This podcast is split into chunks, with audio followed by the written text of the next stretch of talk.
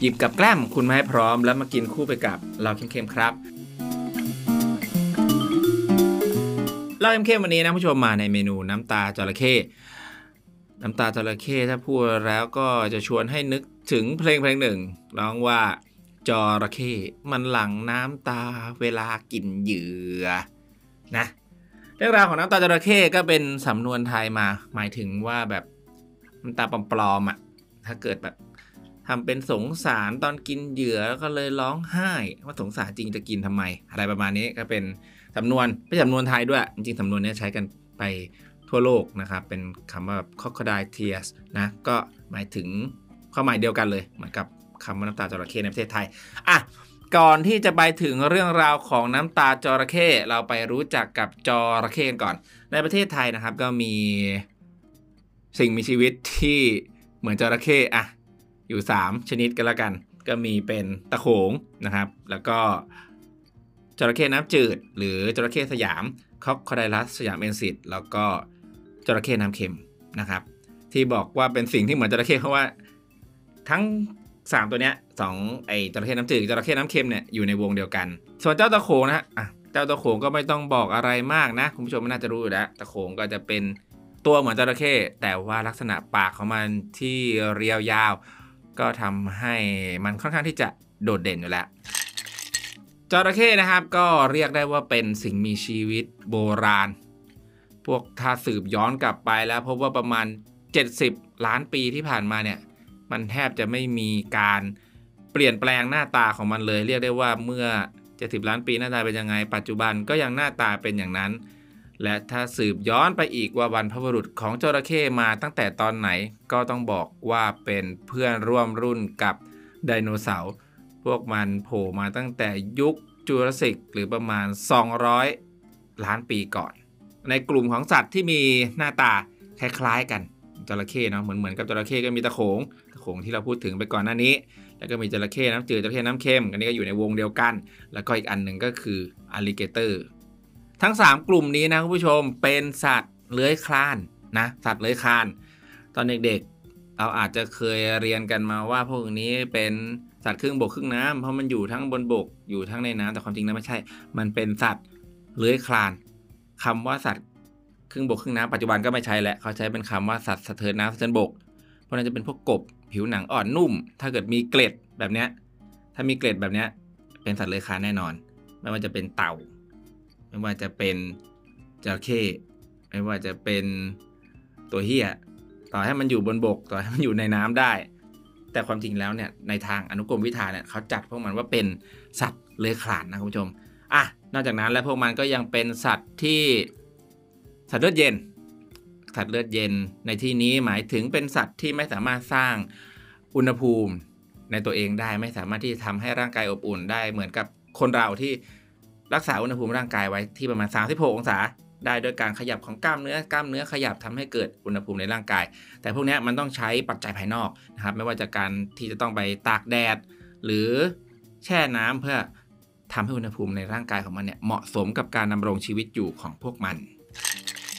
ในธรรมชาตินะครับปกติเราแทบที่จะไม่ได้เจอจระเข้นะอยู่ในพื้นที่เดียวกันกับ alligator เพราะ alligator จริงมันจะอยู่ในพื้นที่ที่ค่อนข้างเย็นหน่อยขึ้นไปหน่อย จากแนวที่หนุนตูดในขณะที่จระเข้เนี่ยจะอยู่ในแนวพื้นที่ที่อบอุ่นในแนวเส้นศูนย์สูตรนะครับแต่ว่าก็จะมีอยู่พื้นที่หนึ่งนอกจากในสวนสัตว์นะก็คือในฟลอริดาที่จะมีโอกาสที่ได้พบทั้งจระเข้อยู่ร่วมกับ alligator ฟลอริดานี่ก็เป็นดินแดนที่แบบโอ้สุดยอดเรียกว่าดินแดนแห่งจระเข้เลยก็ได้บางทีเราจะได้เห็นคลิปของคนที่แบบสู้กับจระเข้วิ่งไล่เตะจระเข้หรือแบบจระเข้ขึ้นมากินหมา อะไรเงี้ยเรามักจะได้เจอกันที่ฟลอริดานะเพราะคนมักจะอยู่ร่วมกับalligator หรืออยู่ร่วมกับจระเข้ได้จระเข้กับ alligator ถ้าดูจากภายนอกแล้วมันก็มีความแตกต่างกันอยู่พอสมควรพวก alligator ปากของพวกมันเนี่ยปากรวมกับจมูกเนาะเขาเรียกว่า snout เนาะก็จะมีลักษณะโค้งเป็นตัว U ของตัว U ป้านๆในขณะที่จระเข้จะมีลักษณะเป็นตัว V ยังไงนะคุณผู้ชม ตัว V อ่าตัว V ในขณะที่ของ alligator จะเป็นงี้เป็นโค้งๆอย่างงี้นะครับนั่นก็เป็น 1 อย่างหนึ่งขนาดตัวขนาดตัวของจระเข้ก็มักจะมีขนาดตัวที่ใหญ่กว่า alligator จะมีขนาดตัวที่เล็กกว่า ลักษณะของฟันก็แตกต่างกันฟันของจระเข้เป็นขนาดยาวแหลมเหมาะกับการฉีกเนื้อกัด แล้วก็หมุนตัวเพื่อฉีกเนื้อกิน ในขณะที่ฟันของ alligator จะออกไปทางแนวของเหมาะสำหรับการบด การขบให้แตกซะมากกว่านะครับ และอีกอย่างที่แตกต่างกันในเรื่องของฟันของทั้งจระเข้กับ alligator คือ เวลาที่มันหุบปากหรือปิดปากเนี่ยฟันของจระเข้เนี่ยมันจะขัดกันมันจะเป็นซี่อย่างนี้อย่างนี้ ก็คือเมื่อมันหุบปาก เราจะสามารถเห็นได้ทั้งฟันบนและฟันล่าง ในขณะที่ alligator เราจะเห็นได้แต่ฟันบนของมันเวลามันหุบปากทั้งด้านแรงกัดนะจระเข้ขึ้นชื่อว่า เป็นสิ่งมีชีวิตที่มีแรงกัดสูงมาก เพราะมันสามารถกัดได้ที่ 3,500 ถึง 3,700 ปอนด์ต่อตารางนิ้ว ปอนด์ตารางนิ้วก็คือหน่วยเป็น psi เทียบเทียบกับรถยนต์ก็คือ เราเติมยางรถยนต์อะประมาณแบบ 30อะ30 psi เท่านั้นอะอันนี้ก็คูณไปอีกร้อยเท่า หรือถ้าเทียบกับคนแรงกัดของคนเนี่ยประมาณ 100 psi เท่านั้น ก็คูณไปดิอีกเท่าไหร่30 เท่าเนาะถึงจะได้ความแรงเท่ากับ การกัดของจระเข้อย่างที่บอกไปนะคุณผู้ชมว่าจระเข้กับ alligator เนี่ยมันมีขนาดตัวที่แตกต่างกัน alligator ขนาดตัวที่ย่อมย่อมลงมาหน่อยในขณะที่จระเข้ก็ใหญ่กว่าประมาณ 4 เมตรถึง 5 เมตร โดยจระเข้ที่ใหญ่ที่สุดตอนนี้เนาะที่ยังมีชีวิตอยู่ก็คือเจ้าใหญ่แห่งสมุทรปราการ เจ้าใหญ่นะครับเป็นจระเข้พันธุ์ผสมเนาะถูก เพราะพันขึ้นที่สมุทรปราการแล้วก็ในปี 2000เขาก็มาประกาศตัวว่าเนี่ยฉันคือจระเข้ที่ใหญ่ที่สุดในโลก ขนาดตัวของมันตอนนั้นอยู่ที่ 6 เมตรและน้ำหนักถึง 1.1 ตัน เรื่องราวของเจ้าใหญ่ก็เงียบไปหลังจากฮือฮากันอยู่ในช่วงปี 2000 ว่าเป็นจระเข้ที่ใหญ่ที่สุดอยู่ในประเทศไทยหลังจากนั้นเรื่องของเจ้าใหญ่ก็เงียบหายไปจนบางคนก็สงสัยว่าเฮ้ยเจ้าใหญ่ตายไปแล้วหรือเปล่าทำไมมันเงียบหายไป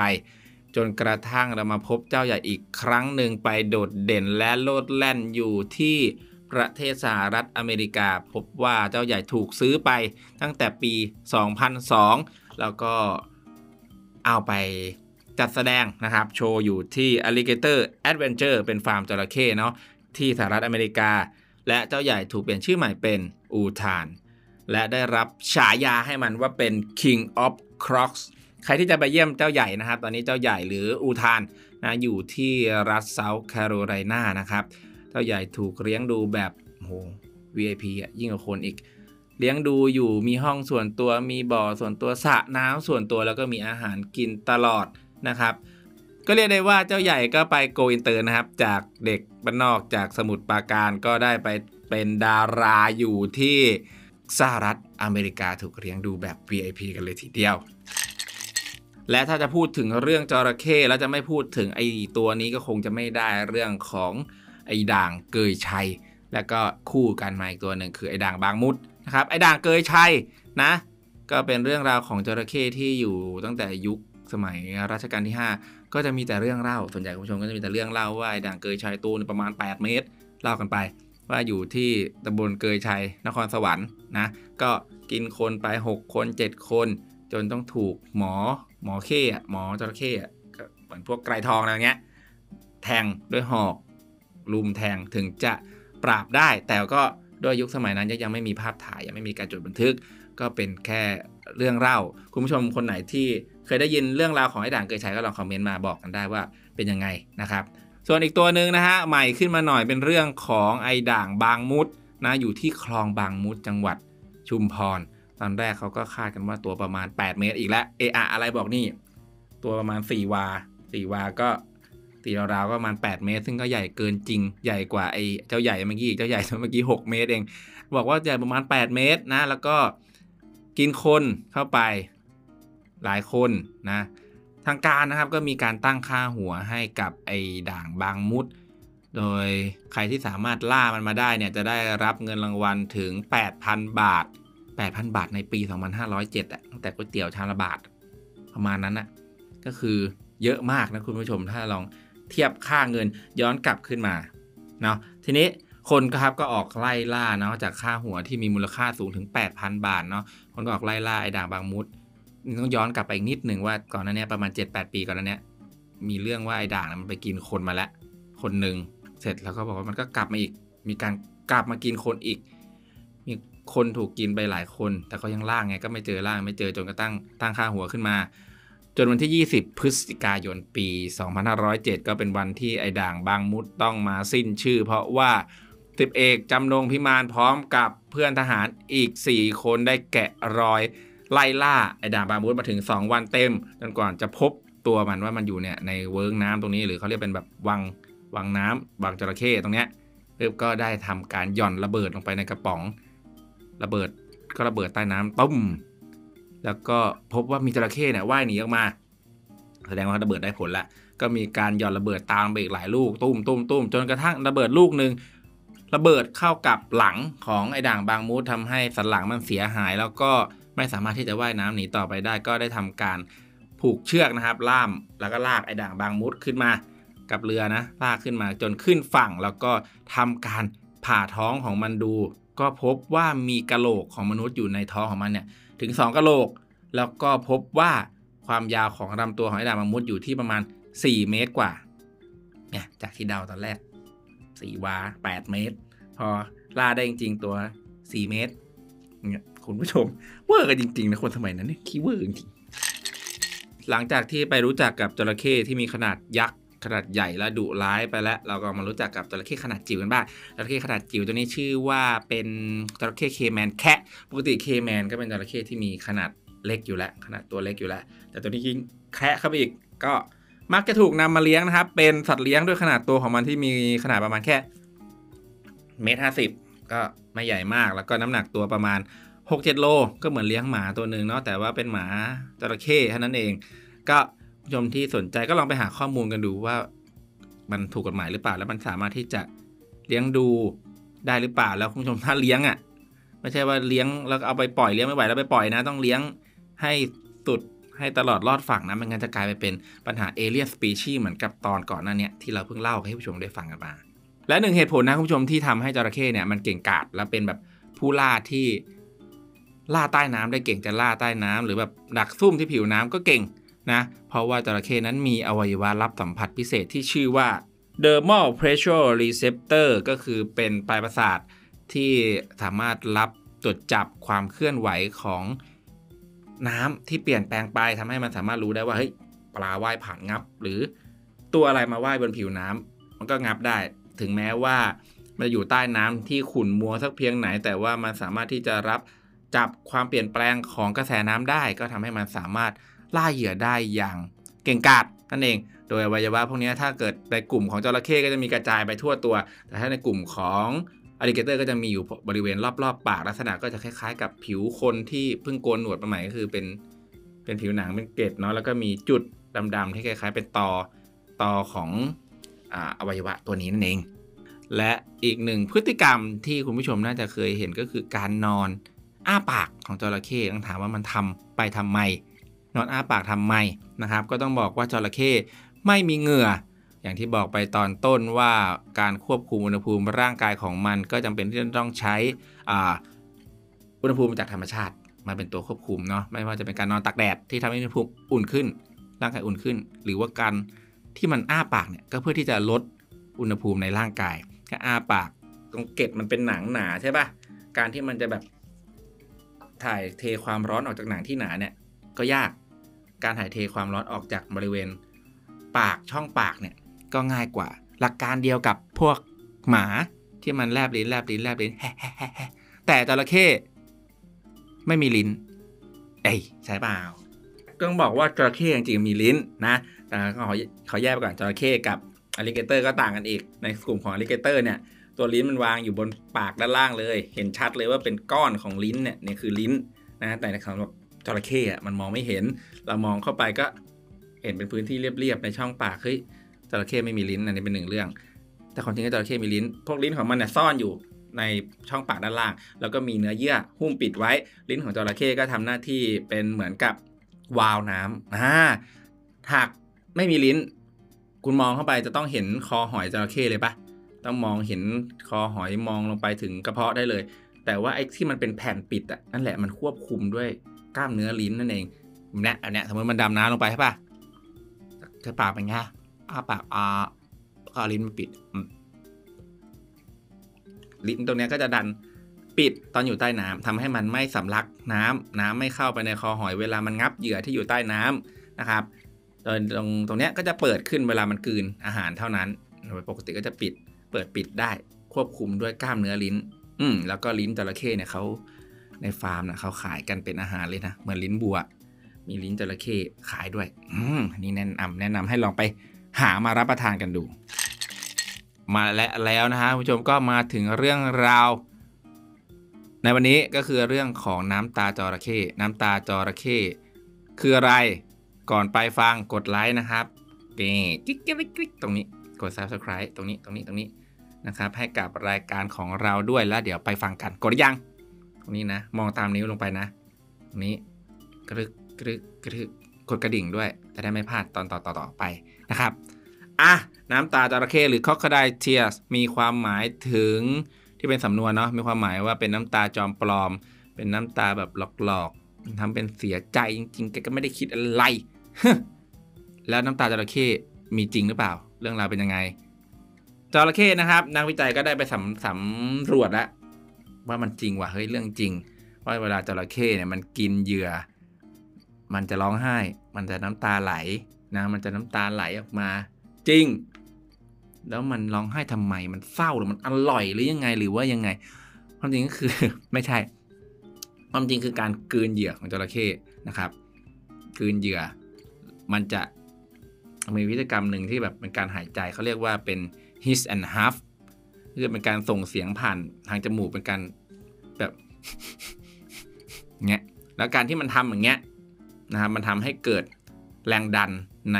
ไซนัสนะก็ทำให้กระตุ้นให้น้ำตาไหล ถ้าไปสังเกตดีๆนักนักวิทยาศาสตร์ก็ลองสังเกตแล้วว่าเอ้ยบางทีน้ำตามันไหลไม่ได้ไหลออกมาเป็นเม็ดมันไหลออกมาเป็นฟอง ก็คือ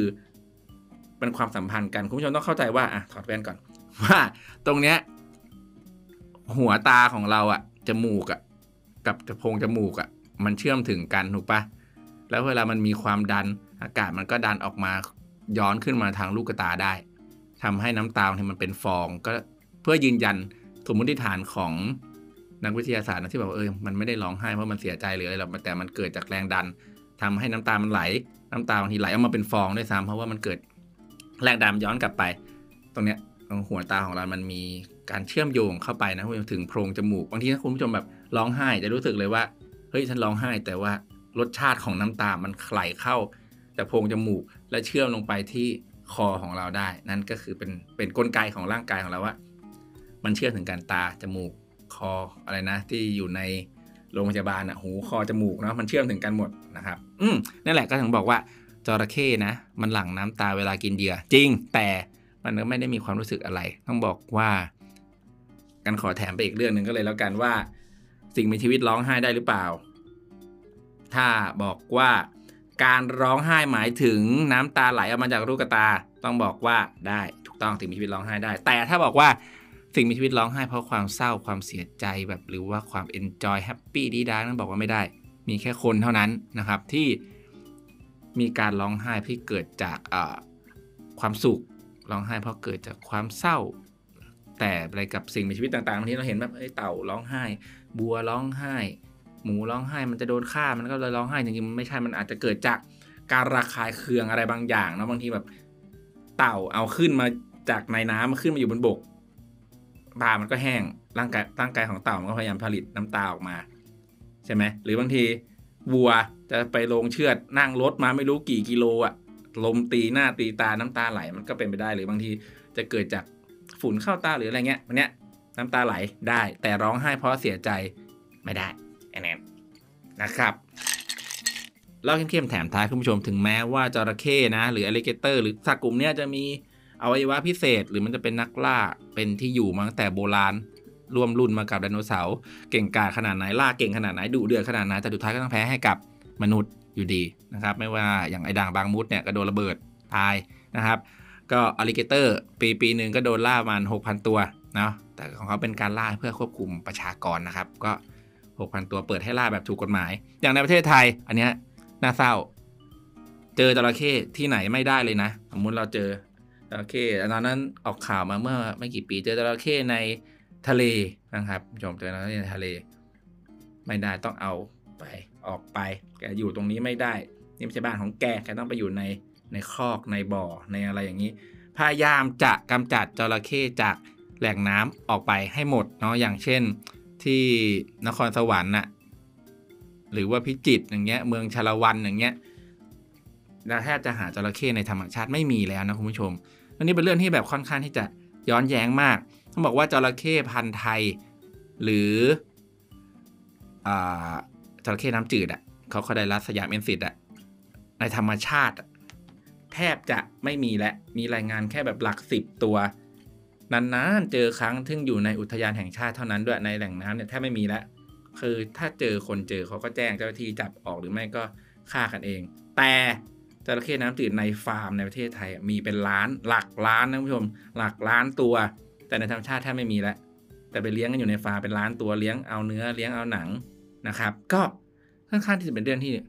ย้อนแย้งมาก สุดท้ายนี้นะฮะก็ได้แต่หวังว่าในอนาคตนะครับ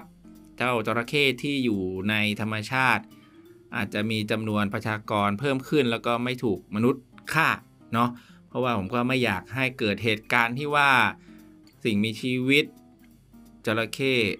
ที่ได้ชื่อว่าเป็นชนิดของประเทศไทยเลยได้ชื่อว่าเป็นสยามเอ็นซิสเนี่ยจะต้องมาสูญพันธุ์ไปจากในธรรมชาติ แต่ในที่เลี้ยงกับมีเยอะเป็นล้านเป็นล้านเป็นล้านเขาบอกบางคนก็บางคนก็เถียงนะเขาบอกว่าเฮ้ย มันไม่ได้สูญพันธุ์นี่ไอ้ที่เลี้ยงมันมีอะก็มันมีก็คือมี แต่ธรรมชาติมันไม่มีไงคุณผู้ชมมันไม่มี แล้วมันโดนรบกวนธรรมชาติมันหมด ไม่มีที่ให้เขาอยู่ไม่มีที่วางขายไม่มีที่ให้อ่าอาหารอาหารไม่มีแหล่งอาหาร แล้วคุณมีเป็นล้านตัวคุณก็ปล่อยกลับไปไม่ได้อยู่ดีนึกออกไหมแล้วความหลากหลายทางพันธุกรรมมันก็ไม่ใช่แล้วคุณเลี้ยงในฟาร์ม คุณทำพยายามพัฒนาพันธุ์ให้เขาเป็นแบบจระเข้ที่มีผิวหนังสวยมีเนื้อที่ดี มันกลับเอาไปปล่อยในธรรมชาติมันก็ไม่ใช่แล้วมันก็จะกลายไปเป็นเรื่องของเอเลี่ยนสปีชีที่ผมเคยเล่าในตอนที่แล้วในเรื่องของประกัดที่ว่าประกัดมันถูกพัฒนาพันธุ์มาแล้วคุณเอาไปปล่อยกลับสู่ธรรมชาติ ไม่ได้ช่วยให้เผ่าพันธุ์ตรงนี้มันดีขึ้นนะกลับทำให้มันแย่ลงอีกความหลากหลายของจีนพูมันก็เสียไปแล้วเนาะคุณผู้ชมก็ถ้าฟังมาถึงตรงนี้นะคุณผู้ชมก็แปลว่าคุณผู้ชมชอบรายการของเรา หรือว่าอย่างน้อยก็ชื่นชอบในเรื่องราวของธรรมชาติเรื่องราวของจระเข้ก็ถ้าชอบแล้วทำไงก็กดไลค์สิครับ ตรงนี้ เหมือนเดิม กดไลค์กด Subscribe นะครับ หรืออยากจะแชร์เรื่องราวนี้ออกไปนะครับ ให้กับท่านอื่นได้ดูเราก็ยินดี หรืออยากจะเข้ามาร่วมอยู่ในรายการของเรานะ ก็สามารถติดต่อลงมาได้ที่ description จะมีเบอร์ติดต่ออยู่นะครับ แล้วก็ยินดีมากๆที่จะให้คุณผู้ชมเข้ามาอยู่ในรายการของเรา มีสินค้าอะไร หรืออยากมีอะไรให้เราประชาสัมพันธ์ก็ติดต่อกันเข้ามาได้นะครับสำหรับวันนี้เราหมดแล้วไว้พบกันใหม่โอกาสหน้า สวัสดีครับ